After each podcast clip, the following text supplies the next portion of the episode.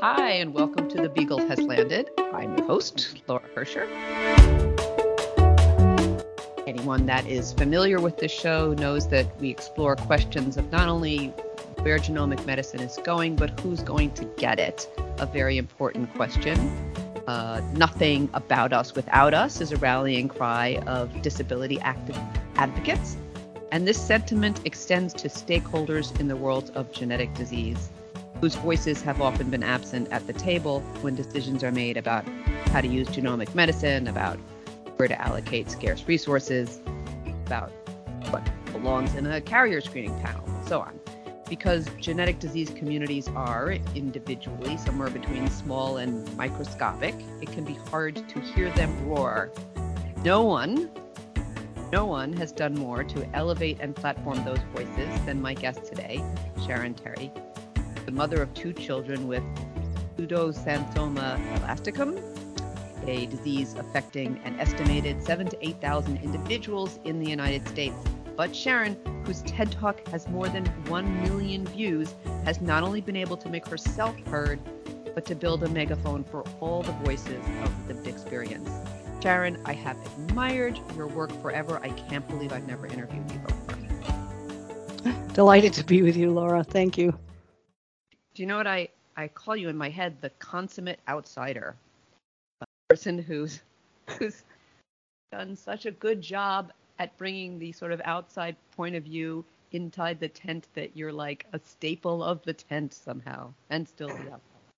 So we're here today to talk about a new venture, but first I'm going to drag you back a bit because backstory and what you've accomplished is so remarkable. First of all, I've never had a guest bio describes her as quote unquote just a mom with a master's degree in theology. Um, I'm not sure that's a just either, but okay. Tell us about 1994. Yeah, thank you. So, yeah, 1994, um, I had spent several years trying to figure out why my daughter had some dots on the sides of her neck. And I'm sure that your audience will appreciate that the diagnostic odyssey, so called, which I don't think we should be calling an odyssey at all, uh, in the sense that it's it's not fun, it's not a good trip, um, had been occurring for us for several years. And I finally went in those days out of plan, out of pocket, because you had to stay inside your prescribed per- providers, and brought my uh, daughter and my son tagged along to a dermatologist that we kind of randomly picked out of the phone book and he took one look at her and said, Ah, she has pseudoxanthoma elasticum.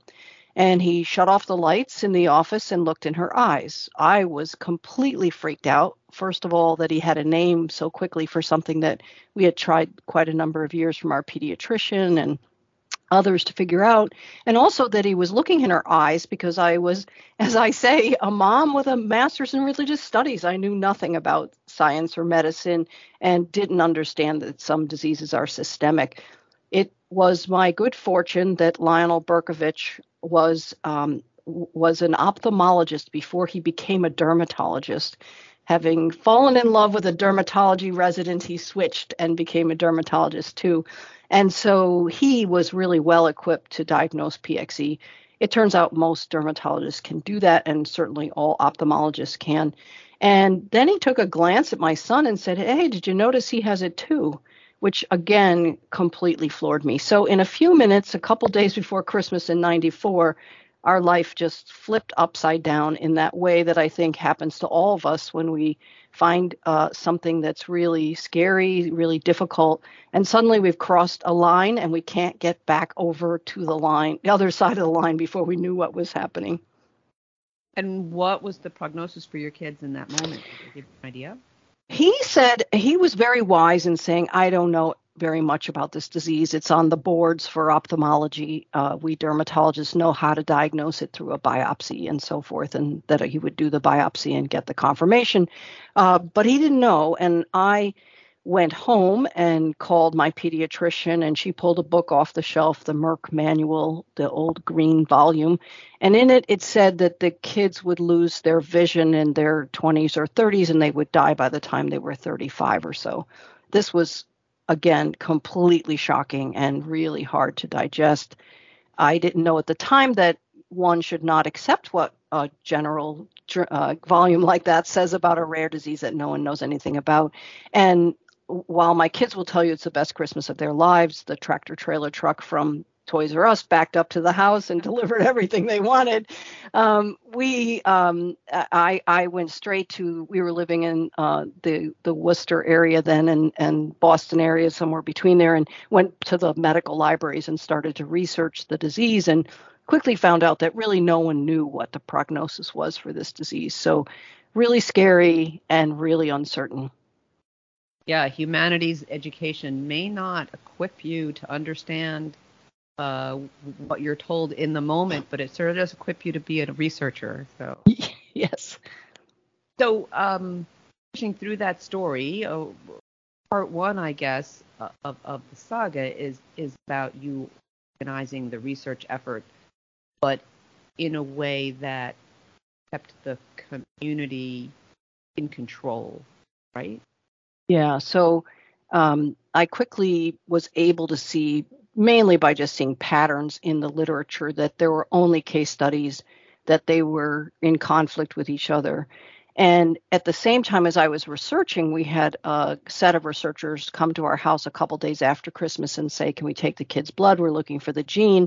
And then a few days later, and I said, Sure. And then a few days later, another set of researchers asking the same thing. And I said, Get it from the other guys. And they laughed at me, saying, Oh my gosh, no, we're racing them to find the gene.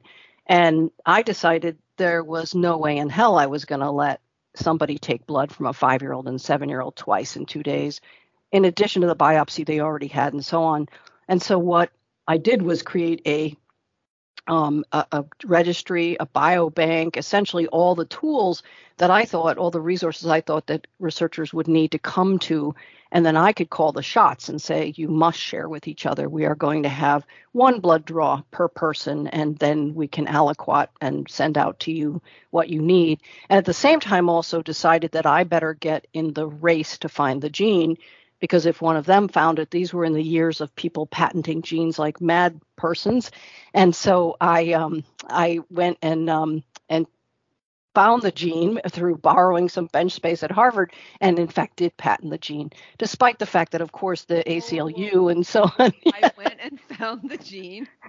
yeah. And found the gene. I mean, like, okay, in 2015, that's a graduate's a graduate in bench science project, but who does that in the 1990s? What do you mean you went and found the gene? yes. it now seems like, of course, we did, and now monkeys can find genes. They're not even machines.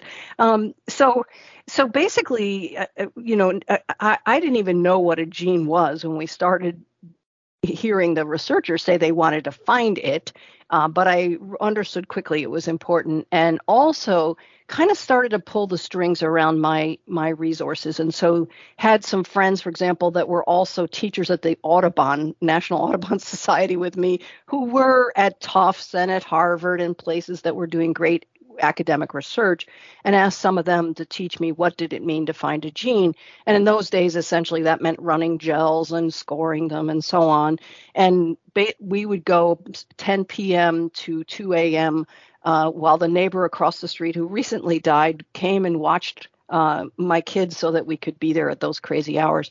And very quickly, probably only took us about a year. Um, we were able to find the gene along with a number of other groups because we got a consortium together where we you know narrowed down the locus and then finally said hey there's five genes in the area everyone wanted to go chase the genes no one had ever seen before it turned out it was a known gene um, not known to be associated with PXE. So, yeah, so, but I knew that we should also claim the intellectual property so that we could make it freely available, which we did. We licensed it for a dollar until the Supreme Court overturned patenting. This is a period of time where a lot of other say, disease communities, the families involved, cooperated with researchers, feeling like we're all in this together. We're going to go find the gene. We're going to be able to find a test and identify it. And then the the test showed up, and lo and behold, it cost a fortune. And the fact that it was their blood, literal blood, sweat, and tears that got them there didn't make any difference. And uh, there was a lot of resentment. So you were quite prescient in identifying that it would be valuable to literally be on the patent, right? Yes, yeah, yeah, that seemed to make a, a lot of sense to me. And again, this was applying just a lot of logic from other parts of my life that just made sense to me and not necessarily uh, on the straight and narrow. And I like your opening saying I, I've been the an outsider, and that's been so beneficial to me because I'm not constrained by you know having been trained in a certain way or thinking that's out of my realm. I, anything or everything is in my realm because my eyes are open to whatever comes. How'd you go from getting close? I know how you got close in the 90s, but how'd you identify the gene by linkage? Yes. Yep. Yep. Just curious. Yeah. uh, and did that? And did did knowing those days? So knowing where the gene was allowed you to, to know something about reproductive risks and so on. Uh, did it point up towards a pathway towards treatment? So it did not. Um, the the gene is ABCC6. It's in the ABC family of transporters, and the only other big diseases known in that field were more calcium channel ones, like cystic fibrosis, in fact, um, and and a few others. There wasn't really much at all, even basically known about the structure of these proteins and so on. So I helped to finance an annual meeting or a biennial biennial meeting uh, called the ABC Transporter meeting in um, Innsbruck every year, and just sat there and slogged through all the basic science with all these basic scientists and started to fund them in very small amounts, mostly European scientists, often from uh, Eastern Europe and places that were not expensive to fund. Also traveled around Europe and South Africa to some founder populations as well as others to get more and more data, clinical data, and DNA.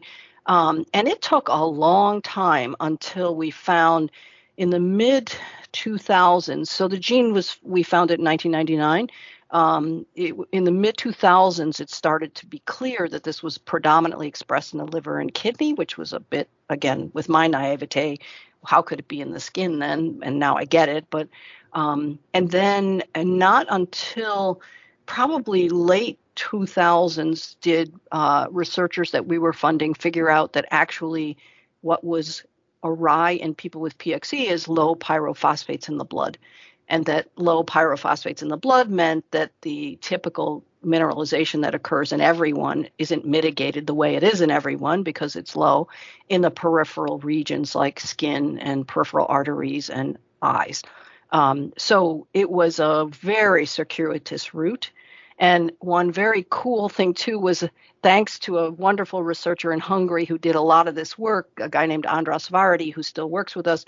He, he also eschewed any um, dogma which said pyrophosphate is not soluble in water. You can't ingest it and increase your blood levels. In fact, it's a um, uh, it's a, a, a, additive, a food additive. The FDA has approved. It's in sausage and chocolate and cottage cheese and cream cheese and so on. It's an emulsifier. So we can't give it to people and expect it will improve their PXE um, course.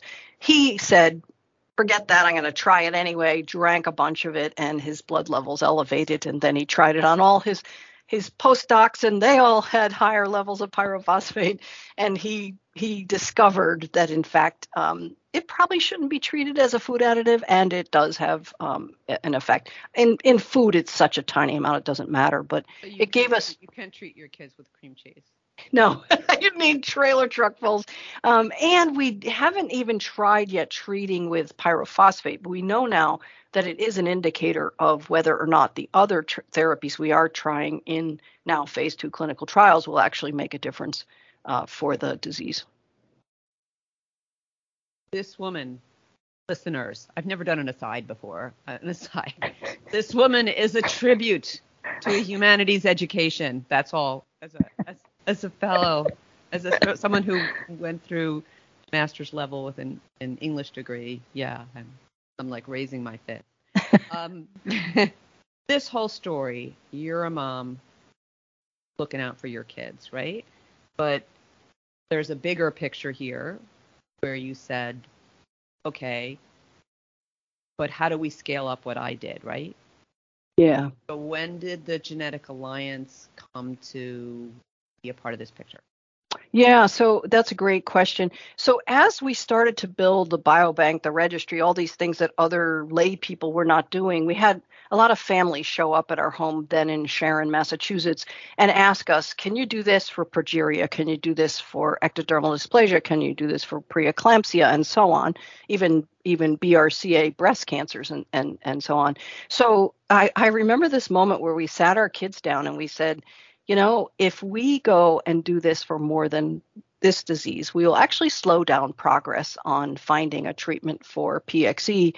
But it seems like we should be working for all diseases. And by then, the kids had met enough other kids with conditions because we were hanging around in these circles for them to say, yeah, that sounds like a good idea. And I think they were, know, let's see, they were born in 87 and 89. This was about the year 2000. So they're somewhere around 11, 12, 13 uh, each. And um, so I began to work very closely with Genetic Alliance, which at that point was 10 years old, had done remarkable things, was deep into the Genetic Information Non Discrimination Act um, rallying on Capitol Hill. Uh, we slogged there for 12 and a half years to get that passed. Um, and so I started to work for both PXE and Genetic Alliance. The comedic thing at the po- that point was one of the very prominent people was a genetic counselor. Diane baker was on the board of genetic alliance. And she said we will only allow you to be the ceo of genetic alliance if you get a house cleaner because your house is a wreck. So it was part of the deal and i still have one to today so Good job, Diane Baker. Shout out to you. yeah. Care of the people who are taking care of the people. All right. Yes. Yes. Um, so this is an incredible story, and of course now the Genetic Alliance is just thing we take for granted that there's an umbrella organization, all of these smaller disease organizations that advocates on their behalf and also just is a one-stop shopping to all these people and and coordinate their access to their own resources. So my little ad for the Genetic Alliance, one of the great organizations uh, that exists in this country in the genetics space. Um, so ask Sharon here today. I'm not usually such a cheerleader, but oh my God, like what what can you say? I asked Sharon here today because I recently heard her talk and she was talking about a whole new initiative that's really a different type of uh, access um, magnifier, I guess, you know, an access multiplier, uh, which is going beyond, okay, the people who have the wherewithal, after all, to find their spot in the genetic alliance um, already have certain advantages, right? You know, computer literate and have some access to healthcare systems, even though it tear your hair out terrible, it's still something. So I hope is this new project, which I want you to tell us about, uh, with the goal of medicine to a far broader audience. Yeah. Yeah, so it's it's extremely exciting and in fact was announced last year on my 65th birthday which was November 16th and you you and I are together here on November 14th so we're coming up on the 1 year anniversary. Uh, we are going to diagnose the world's undiagnosed and that might sound terribly grandiose and impossible. However, a whole bunch of things conspire to make it possible. Certainly the advances in genetics genomics overall and we always hoped that this would be the great equalizer, this kind of technology, that we would not be leaving the world's under resourced individuals in the dust. And we kind of are still. And even in America, we're leaving people in the dust. So the idea comes from a program at Illumina uh, called iHope, and ours is called iHope Genetic Health.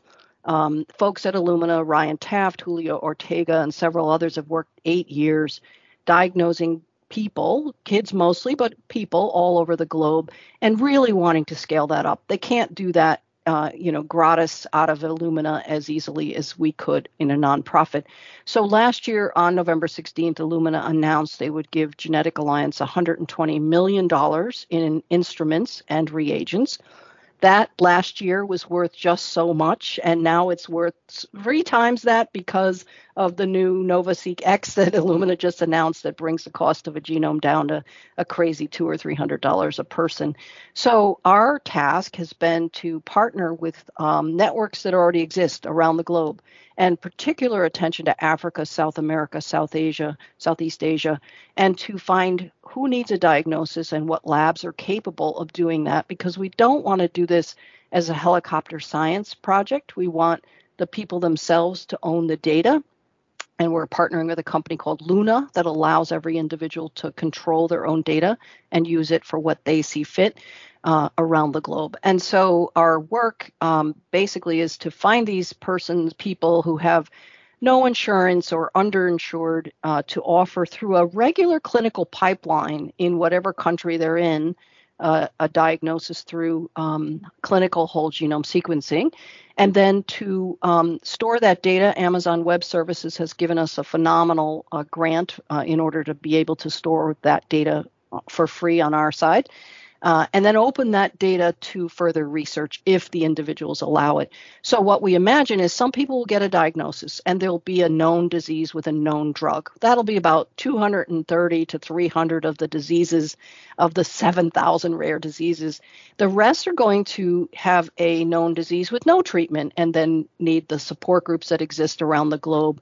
Genetic Alliance has been very active in the International Rare Disease Research Consortium that has really stitch together all the advocacy groups in the world. Uh, and then some will be without a diagnosis, probably about 50%. The work at Illumina has shown somewhere around 40 to 45% don't have a diagnosis. And so those are going to be needing clinical trials and basic science in some cases and so forth. So what we see is this is going to create a huge ecosystem with a lot of network effects that we're not going to control. This will be open so that anybody can come and do research. I like to say smart Girl Scouts will figure out what we need figured out quicker than if we had kept it all within the university ivory towers. So the so many things, so many things. So if you're talking about 50 or 50 something odd percent of people getting a diagnosis. You're looking for a very enriched sample of people who look like they should have a genetic diagnosis. So, so that the remarkable thing, and and the paper that uh, that Ryan and his team have put together should be out soon, is that while he thought that was going to be true, it turned out that was not true. That he needed just an average pediatrician to be able to say, I don't know what this kid has, and not necessarily the kind of thing that a good geneticist would do, which is say, and I think it's likely genetic. Um, and still had very high rates up in some some communities that he was in in various countries in Africa and so forth. It was 60% that were diagnosed. So we expect we'll have similar numbers. He's done a thousand six kids, and so I think we'll have similar numbers to his. We've we've done programs like that here, right? Uh, you're working with the Undiagnosed Diseases Project, which is NIH. So you've gotten Amazon, Illumina, your nonprofit, NIH to all work together. I didn't even know those people could thought to speak the same language. I didn't know that could happen. But the Undiagnosed most diseases project, I thought it ran about 30% mm-hmm. in, in their sample, which is some a sample where somebody has said this. Yeah, and I think there's a little bit of selection they're doing with regards to what are some novel problems we can address. Whereas if everybody we sequence has Pompe or Gaucher or ectodermal dysplasia, unknown disease, we're really fine with that. And the, a lot of these kids will not, and again, adults too, but in the majority, kids will not have had uh, any kind of panel before or any kind of right. even exomes. So yeah. You're working in Southeast Asia, and the kid who in America would have been day two identified as having something on the newborn screen or whatever, they're still in the mix, is what you're yes. saying. So yes. So that makes perfect sense. Yeah. Yeah. Yeah. perfect sense. And and so are you obviously I find this in- incredibly exciting and, and, and sort of overwhelming. Um, are you a little bit worried that you're going to give somebody a diagnosis and there isn't the medical infrastructure? Like, yeah. What does that do? That that's my genetic counselor question. Sure. You know, and and again, I, am you're, you're going to have to have Ryan on your show when his paper comes out because one of the things that he learned uh, was that it, he he um, uh, segmented his population with high income countries and then low to middle income countries, which is where we're going to be.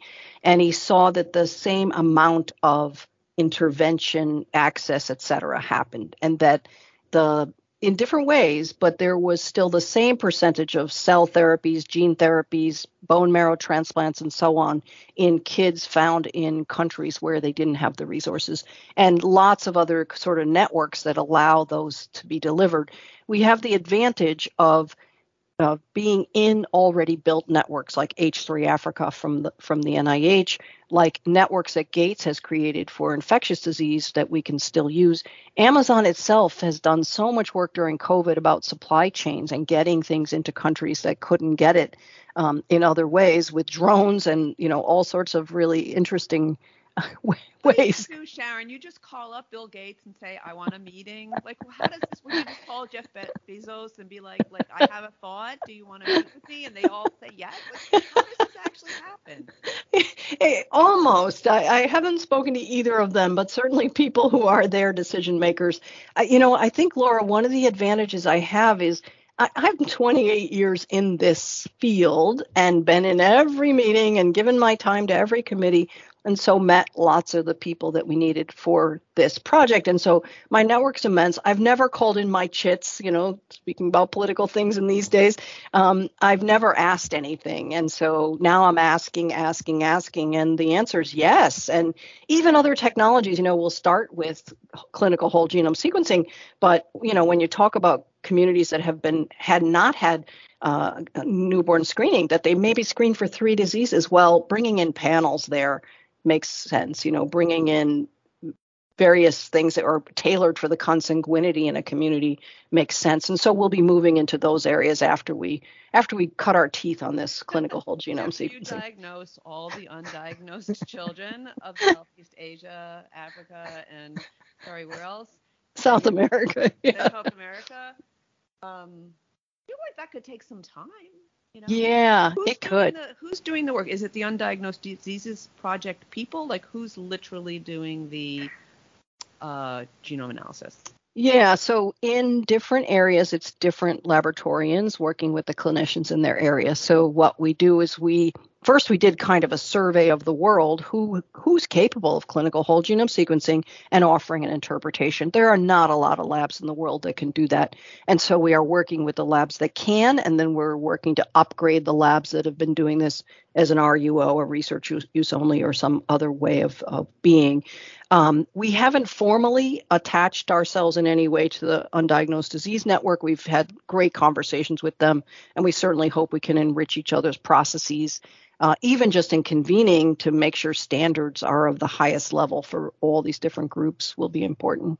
Oh, question actually that that raises for me is is there also uh, an arm of this, a way that you're offering education to the scientists there? Another way in which the ant like not helicopter science, sort of, sort of instead of dropping in, giving them information and and then leaving, um, you're nodding, but they can't see you nodding. She's nodding. Yes, yes, you're, yes. You're going to educate them. Yes. Bring that, bring that capability elsewhere. Yeah, yeah, and that's been a really terrific place that both genetic counselors, geneticists, pediatricians, institutions have said, can we help? And we'd like to help by, you know, doing a training or doing a genome day or doing, you know, a, a kind of manual or something like that. And yes, so we'll be doing a lot of that matchmaking as well. We won't be doing it ourselves, but there's a lot of training programs that are especially interested in um, people in low to middle income countries becoming proficient and, and capable in these areas. So yes, we will be doing that as well. Do you have a relationship with genetic counselors? Because I could like like, do you need genetic counselors as as a part of this? Like, yeah, that would be terrific. Yeah. All right. So offline, we're going to have a little conversation because. I think that this would be incredibly exciting opportunity uh, for both uh, speaking on behalf, but I, I don't speak for any genetic counselors besides myself, but I know them. yes, yes. I know they'd love to be involved institutionally, and then also maybe some of the training programs. Like we we used to do some international stuff. Wow, that would be really. Yeah, that that would be that would be really terrific. Our our biggest challenge is an interesting one, and that is that while we were we're given all this in kind, enormous amounts of in kind uh, goods, services, resources. We figured it would be super easy to garner the philanthropic funds we need to do this because obviously we need operating monies for genetic alliance very small amount like 2 million a year compared to the millions that we'll be deploying uh, but also money to do shipping and customs and licenses insurances and setups and software and you know all that sort of stuff. Um, and we had a very interesting year so far in that we went to all the high net worth individuals I knew of, which turned out to be about 140 people worth more than 10 million. Uh, and then also, and some in the hundreds of millions, and then also to uh, all the major pharmaceutical companies, foundations, and so on. And there was not any interest in this this way yet because there is no philanthropic ecosystem in inherited disease the way there is in infectious disease you know, Gates has opened up this enormous ecosystem for lots of philanthropists to pour their good hard earned money in and not in this space. Jeff Bezos, I believe, yesterday promised to give away most of his money in his lifetime. Are you listening? Are you listening, Jeff? I, I hope he's listening. Put your stamp on this. Inherited disease, very, very important source of morbidity and mortality across the world. Yes. Competitive, competitive with infectious disease. Yes. Um, yeah, and particularly if you think we're we're going to sequence the proband, the person who's undiagnosed. In most cases, we'll be sequencing at least one parent, and we hope two. And so, what happens in this Luna database, data stream, we're calling it, is that we have not only our goal is 50,000 kids by the end of five years, 50,000 individuals. We have their parents. So 150,000 genomes from diverse areas of the globe who also have cancer, diabetes, Alzheimer's, heart disease, and so on. You know, making it so it isn't just esoteric rare diseases because maybe Jeff and others think, eh, is this really worth it? In fact, this resource is going to be such an engine for getting so much more done. Well, obviously it would not be lost on you that those are exactly the parts of the world where we lack uh, genetic diversity in our databases. I get what you were saying that like they may not agree to share it, um, but hopefully some people do want to share it because that would add to the just the power of genomic medicine. Yeah, and most people, as we know, who have a, relative, a kid, a sibling, whatever, with a with a with a disease, whether it's a common one like Alzheimer's or uncommon and rare, share. Uh, the, you know, it's just the way that that, that they that they um, believe that is important to do. And I often say it's not so much that people want to own their own data; it's that people want to be asked. I, I often say if I went to your house and took your bicycle, you'd call the police. If I went to you and said, "Could I borrow your bicycle?" you'd say, "Have it. Use it for a month. I don't care." It's a, a whole um, thing for me around respecting what you said at the very beginning nothing about us without us. We need to be in the game, and this is one of the ways we can do that. Yeah, well, res- respecting and making it clear, transparent that you respect their their wishes and that they can try to establish some trust. Right. Exactly. Been enough to erode that trust. So yes, yes. More of an affirmative step. Like where you're talking about going in the world, some people might not say, "Go ahead, take your take my bicycle." They don't right. know you, Sharon Terry. Like you could have all my bicycles. I don't actually have a bicycle, but if I had a bicycle, you could have it. I would feel very safe that you would bring that bicycle back. Yeah. And if you broke it, I would know like Sharon would fix that bicycle. Mm-hmm. Extend the bicycle metaphor, probably past its native limit. But but really, I don't know you in some somewhere parts of the world. So yep. there's a lot of trust establishing that has to happen. Yes. The, is the first child of this program already sequenced? No, we're in the process of enrolling them. Uh, in fact, we believe this month, maybe next month, the first uh, first few families will come through. Yeah. Wow. And they will be where? Uh, we're going to start actually in the U.S. in underserved communities here because we know we can easily work with the couple of labs that are capable of this in the U.S. that they can adhere to the standards which they already uphold anyway CAP/CLIA and so on. Uh, very esoteric, but your audience will get it. And then um, also that the transfer of data to the individual's accounts in Luna take place, and we see that that works to, uh, quite smoothly. We're also dealing with only English and Spanish in the U.S. for now.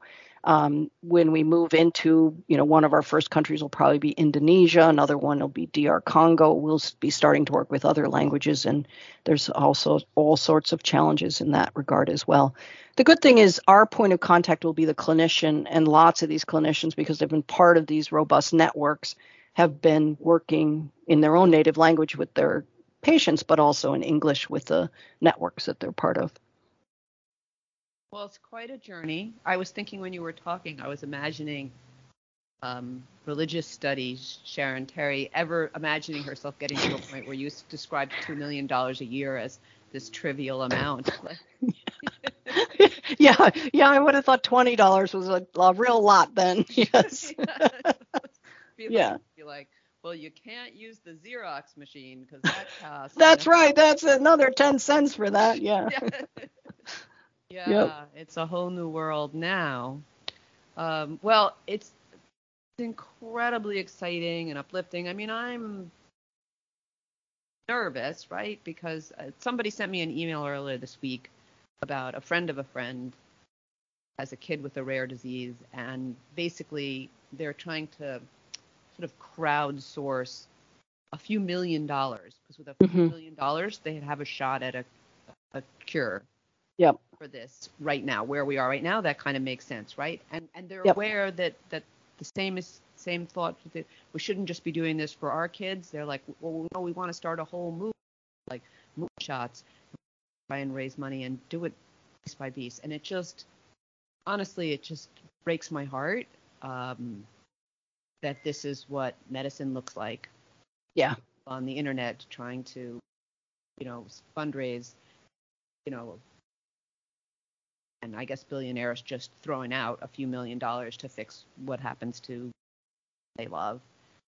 It can't be. It just it's it's heartbreaking as someone who loves the field this much. It's like that can't be the model. There has right. to be other models where it's not just like the person that can put together two, three million dollars can fix their kid right. and the rest of us go to hell, you know? Yeah. Yep. Yep.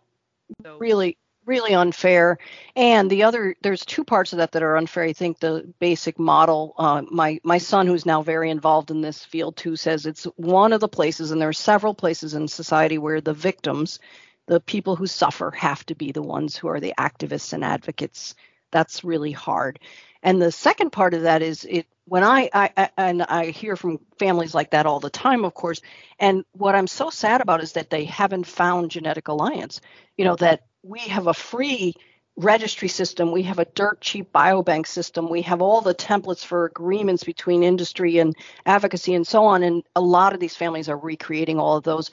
But we stink at marketing because we don't have marketing dollars. It's just not something, you know, we barely can scrape together enough to do these tools, let alone to do the good marketing we need to do and to be known by these families. So we keep hoping and you know, really grateful for shows like yours that you know that the word can get out that you know our, our directory diseaseinfosearch.org is a great place for every family to connect to the resources every genetic counselor to connect the families to the resources and that we can help these families because that's what our umbrella is for.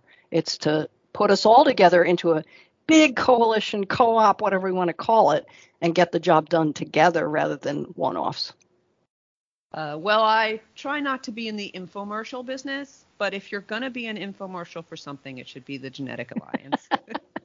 Thank you, Laura. if you're going to fangirl for somebody, it should be Sharon Terry.